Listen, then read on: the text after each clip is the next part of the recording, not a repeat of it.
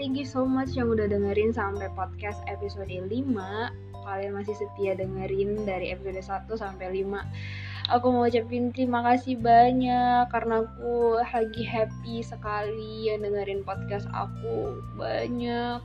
Jadi semakin kalian dengerin podcast aku Semakin semangat aku untuk bercerita. Nah, di podcast episode 5 ini aku tuh pengen buat podcast special thanks for myself buat semua hal yang sudah aku lewati, aku lalui sampai hari ini. Hmm, kalau disuruh menceritakan, aku juga bingung sih ceritainnya dari mana yang pasti aku tuh lagi merasa bersyukur sangat-sangat bersyukur atas segala hal yang sudah terjadi atas segala pencapaian yang aku sudah capai atau atas segala kesalahan yang sudah pernah aku buat Nah, kalau aku inget-inget ya, aku tuh udah hampir 8 tahun gak tinggal sama orang tua. Karena aku tuh dari lulus SMP, mau masuk SMA, itu aku pindah ke luar kota. Aku mutusin buat hidup sendiri hidup mandiri sekolah jauh dari orang tua. Ya sampai kuliah pun saat ini aku masih jauh dari orang tua.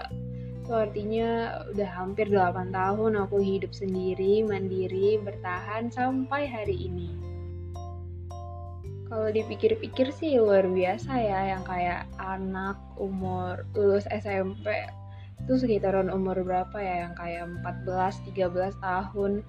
Udah harus hidup sendirian ngurusin diri sendiri. Aku tuh masih inget banget yang kayak pertama kali keluar kota gitu. Aku nangis sepanjang jalan yang kayak wah aku nanti kuat nggak ya di sana hidup sendirian tanpa orang tua itu yang kayak aku harus ninggalin teman-teman aku. Padahal aku udah nyaman banget nih di lingkungan aku.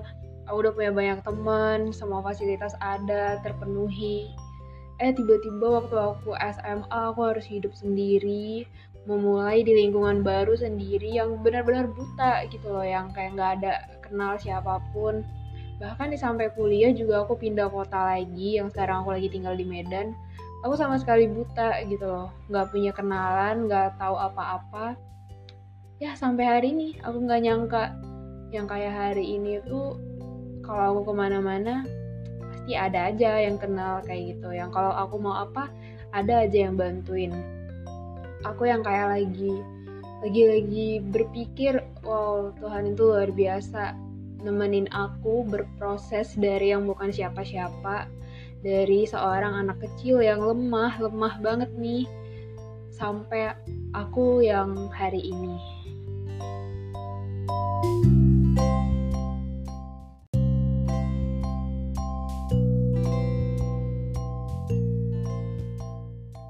Banyak banget perjalanan hidup yang udah aku alamin yang kayak pengen sih aku ceritain secara detail tapi aku takut kalian menangis mendengar kisahnya nggak bercanda. Karena aku yakin sih apa pun yang terjadi itu ya itu yang terbaik dari Tuhan dan itu yang membuat kita menjadi dewasa semakin hari semakin dewasa. Pengalaman hidup itu yang membuat kita belajar terus menjadi pribadi yang dewasa gitu. Yang pertama uh, yang pengen aku bilang makasih untuk diri aku sendiri karena aku udah berjuang berjuang keras banget sih untuk aku masuk PTN karena faktanya aku tuh waktu sekolah jurusannya itu IPA sedangkan jurusan yang pengen aku ambil di PTN itu jurusan IPS jadi kan aku harus belajar dua-duanya nih. Nah masalahnya aku tuh nggak ada ikut bimbel apa-apa yang kayak memang bener-bener modal sendiri, modal nekat belajar sendiri. Aku ingat banget tuh siang-siang pulang sekolah bahas soal, terus malamnya yang kayak berdoa, please lah Tuhan, aku tuh pengen banget kuliah di PTN, please yang kayak gitu. Besoknya aku belajar lagi.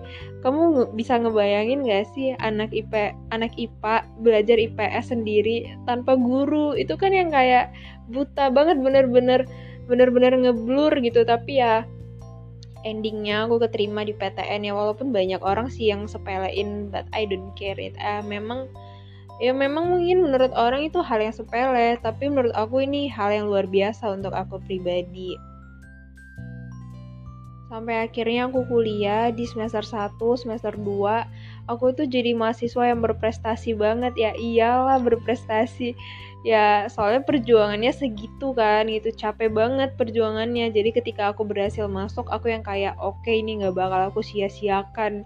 Itu di awal yang kayak bener-bener kuliahnya aktif berprestasi duduk paling depan paling semangat kalau presentasi paling jago kalau cari muka sama dosen gitu. Yang kayak sampai semua aku dapat nilai A sampai IPK aku semester 1 sama semester 2 itu 3,9 itu aku yang kayak wow gitu ternyata aku pinter juga.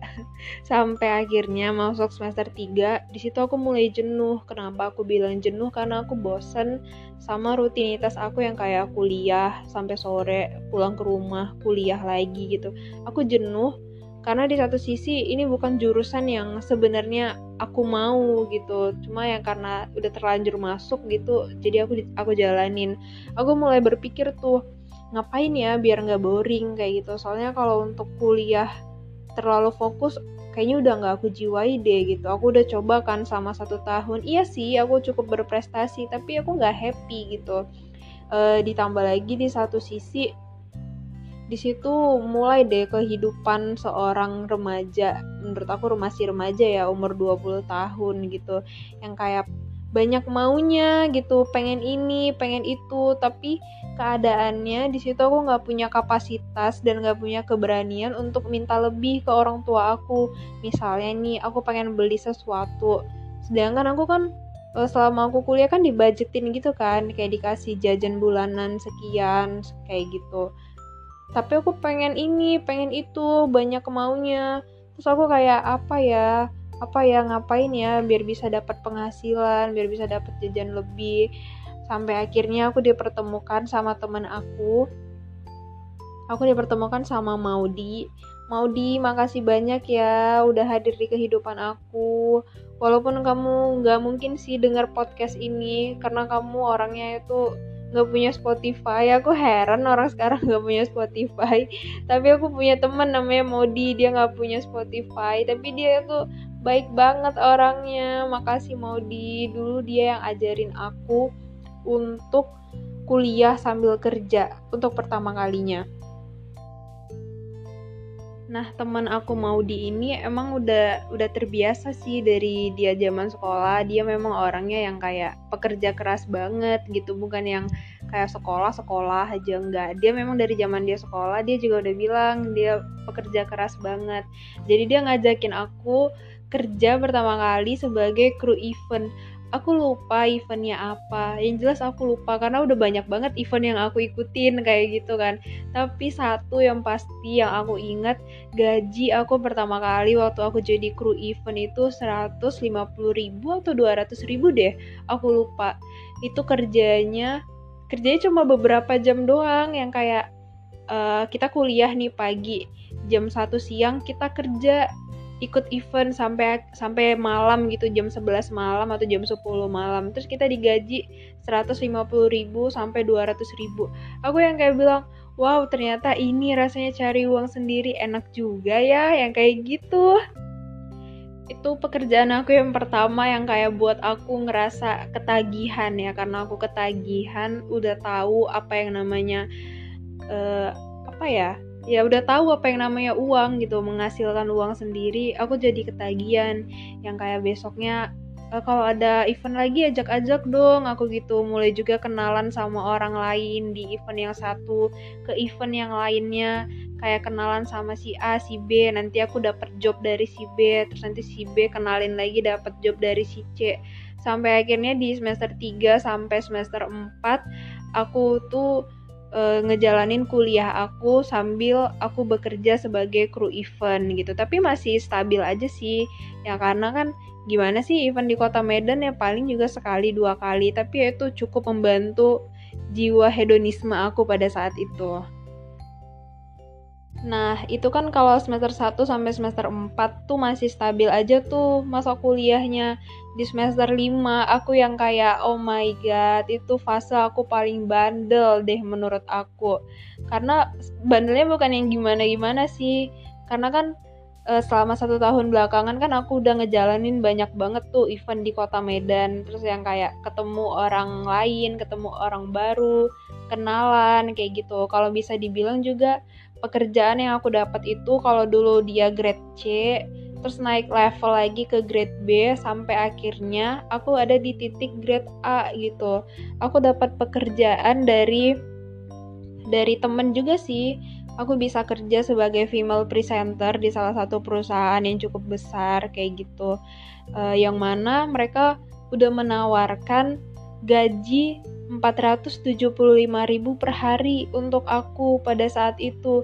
Nah, di situ deh mulai cobaan hidupnya yang kayak berpikir, aku kalau kuliah satu hari dapat apa sih? Dapat ilmu juga belum tentu. Ya nggak sih kalian ngakuin sih kalau kalian ke kampus nih seharian kalian dapat apa sih dapat ilmu nggak juga deh kayaknya kayak cuma duduk-duduk aja ngabisin waktu ngabisin uang untuk nongkrong sama temen di jam makan siang ya udah terus pulang kayak gitu doang kan. Paling bonusnya apa? Bisa buat insta story ketawa-ketawa kayak gitu. Sedangkan aku di situ di semester 5 aku tuh udah bekerja bisa menghasilkan 475.000 satu hari. Nah di situ godaannya gede banget yang kayak ah udahlah nggak usah kuliah aja kali ya fokus kerja aja. Toh kerja udah menghasilkan yang kayak gitu. Aku ingat banget beb aku kuliah semester 5 dapat yang dulunya aku itu berprestasi yang kayak semuanya itu A, A, A, semua mata kuliah A, paling 1 B kayak gitu. Ini semester 5 aku dapat C2. Bayangin aja, dari IPK aku yang 3,9 atau 3,8 terjun bebas ke 3,3 tapi di situ aku nggak kapok yang kayak ya udahlah ya kayak gitu. Ya iya sih kuliah aku semester 5 hancur. Tapi kan aku dapat uang yang kayak gitu sombongnya kayak gitu. Masuk semester 6 juga masih sama. Sampai akhirnya ada di satu fase aku berpikir kayaknya enggak deh gitu. Udah setengah jalan masa aku sia-siain. Terus aku keinget lagi gimana dulu aku berusaha keras untuk masuk di PTN terus yang kayak tersadarkan tahan diri DJ tahan diri semester ini nggak boleh lagi kayak gitu. Kalau misalnya ada ujian ya udah ujian aja dulu pekerjaannya ditunda atau di, dikasih ke orang lain aja kayak gitu. Aku yang kayak mulai hmm ya udah deh oke okay, gitu. Aku berhasil ngelewatin satu satu pencobaan yang luar biasa saat itu menurut aku ya. Terus aku juga udah berhasil ngelewatin masa-masa sakit, sakit banget sih yang kayak emang iya aku dapat gaji yang cukup besar, tapi kan pekerjaannya itu cukup berat juga. Aku tuh kadang harus keluar kota yang kayak Senin, oh no, Selasa, Selasa Rabu aku kuliah. Kamis misalnya aku ujian, hari Jumatnya aku udah OTW tuh tempat kerja aku misalnya di Aceh kadang di Aceh kadang di Kisaran kadang di Binjai banyak deh keluar kota kayak gitu kadang di Brastagi pokoknya pekerjaannya itu memakan waktu dan lelah buat kita lelah kayak gitu.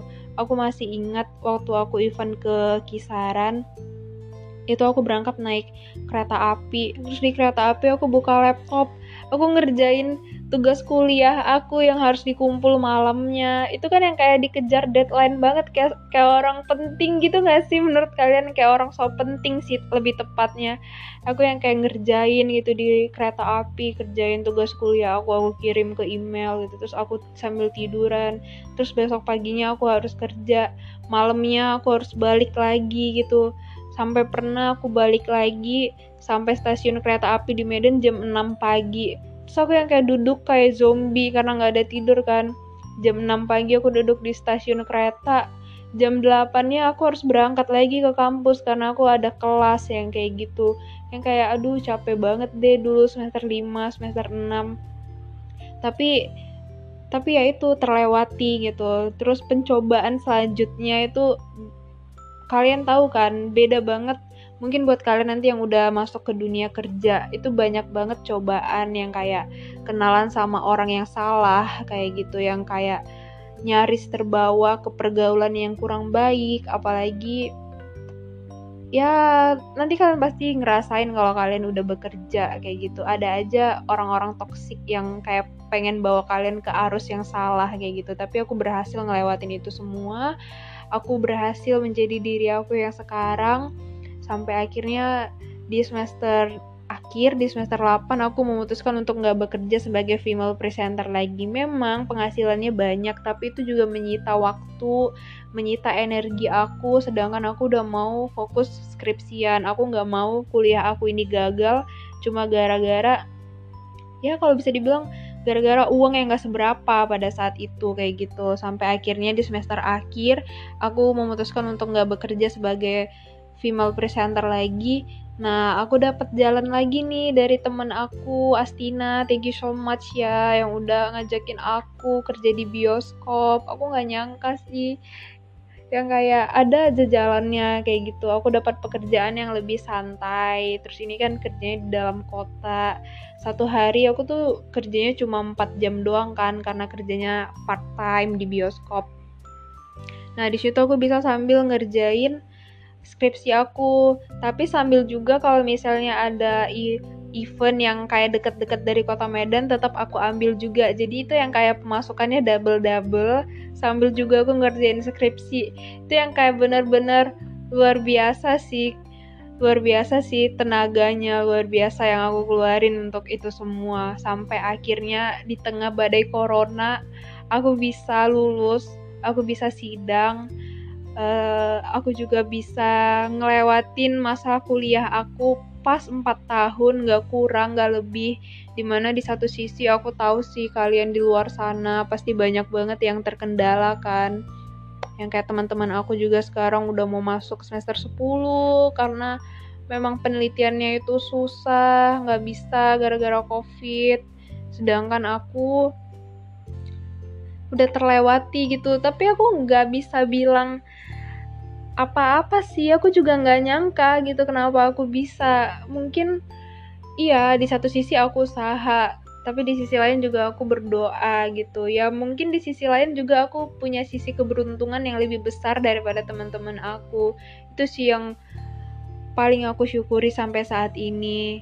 Sampai akhirnya juga hari ini aku tuh udah keterima di salah satu tempat. Aku udah punya pekerjaan nanti aku joinnya tanggal 16 November. Itu yang kayak aku belum wisuda aja aku udah keterima kerja. Itu kan luar biasa banget menurut aku. Luar biasa banget penyertaan Tuhan di hidup aku yang kayak banyak hal yang gak aku minta sebenarnya yang di luar ekspektasi aku dikasih lebih sama aku. Asalkan aku tetap berusaha dan berdoa gitu jadi yang pengen aku bilang sama teman-teman aku yang lainnya tetap semangat, jangan putus asa. Memang sih terkadang e, banyak hal kejadian yang kayak yang kita tuh nggak pengen banget itu terjadi gitu ya. Kita yang kayak kenapa sih terjadi, kenapa sih terjadi gitu. Tapi satu yang aku pelajari dari setelah sekian banyak perjalanan hidup yang aku alamin, jangan pernah tanya kenapa sih ini terjadi, kenapa sih B terjadi, kenapa ya kayak gini. Jangan pernah tanya kenapa, tapi yang kayak lebih oke, okay, ini udah terjadi, so what next? Aku lebih yang kayak gitu sih. Oke, okay, aku melakukan kesalahan. Oke, okay, aku mengakui itu salah. Terus apa? Apa yang harus aku lakukan? Lebih ke kayak gitu. Atau mungkin oke okay, keadaannya kayak gini, terus kalian berusaha untuk menganalisa keadaan itu untuk actionnya apa setelah ini kayak gitu. Daripada kalian berusaha untuk bertanya dan mencari jawaban kenapa itu terjadi gitu. Terus setelah kalian tahu kenapa itu terjadi terus kalian mau ngapain itu? Nggak ada kan? Sekedar mendapat atau mencari jawaban itu nggak ada gunanya gitu. Lebih bagus kalian itu menerima segala sesuatu yang udah terjadi terus berpikir menganalisa oke okay, apa selanjutnya? Aku harus ngapain selanjutnya untuk membuat itu menjadi lebih baik? Kayak gitu. Jangan yang kayak apa ya? Yang kayak berpikir-berpikir tapi no action yang kayak gitu. Aku nggak menggurui tapi ini salah satu pelajaran yang aku dapet dari diri aku sendiri aku tuh lagi lagi bersyukur banget sama semua hal yang sudah pernah terjadi atas segala kebodohan, kesalahan, pencapaian, kerja keras, keringat, air mata mungkin. Aku yang kayak lagi bersyukur banget aku udah selesain kuliah aku aku kuliah sambil bekerja tidak pernah memberatkan orang tua. Sampai akhirnya sebelum aku wisuda aku juga sudah mendapatkan pekerjaan. Aku berada di lingkungan yang sangat sangat apa ya sangat positif gitu mendukung aku untuk menjadi pribadi yang lebih baik. Aku juga kenalan dengan banyak orang yang baik dan orang-orang hebat. Itu aku ngerasa kayak hidup aku terberkati banget sih. Semoga dengan kalian dengar podcast ini aduh maaf ya kata-katanya agak belepotan kali ini karena aku ngerikotnya sambil tiduran baru bangun. Jadi buat kalian dengar podcast ini tetap semangat, minimal bertahan aja deh, nggak usah terlalu berpikir aku harus capai bintang di langit. No minimal kalian bertahan aja hari ini. Kalian udah hebat ngelalui hari ini. Kalian bisa dengerin podcast ini juga itu udah hebat banget Semoga segala sesuatu yang terbaik juga terjadi di kehidupan kalian. Kalau di kehidupan aku ada muzizat, aku yakin sih di kehidupan kalian juga. Mungkin kalian kurang jeli aja atau kurang membuka mata selebar-lebarnya untuk melihat muzizat itu terjadi di hidup kalian. Oke, okay, mungkin sekian yang bisa aku ceritain hari ini. Semoga kita semua bahagia selalu. God bless you. Bye bye.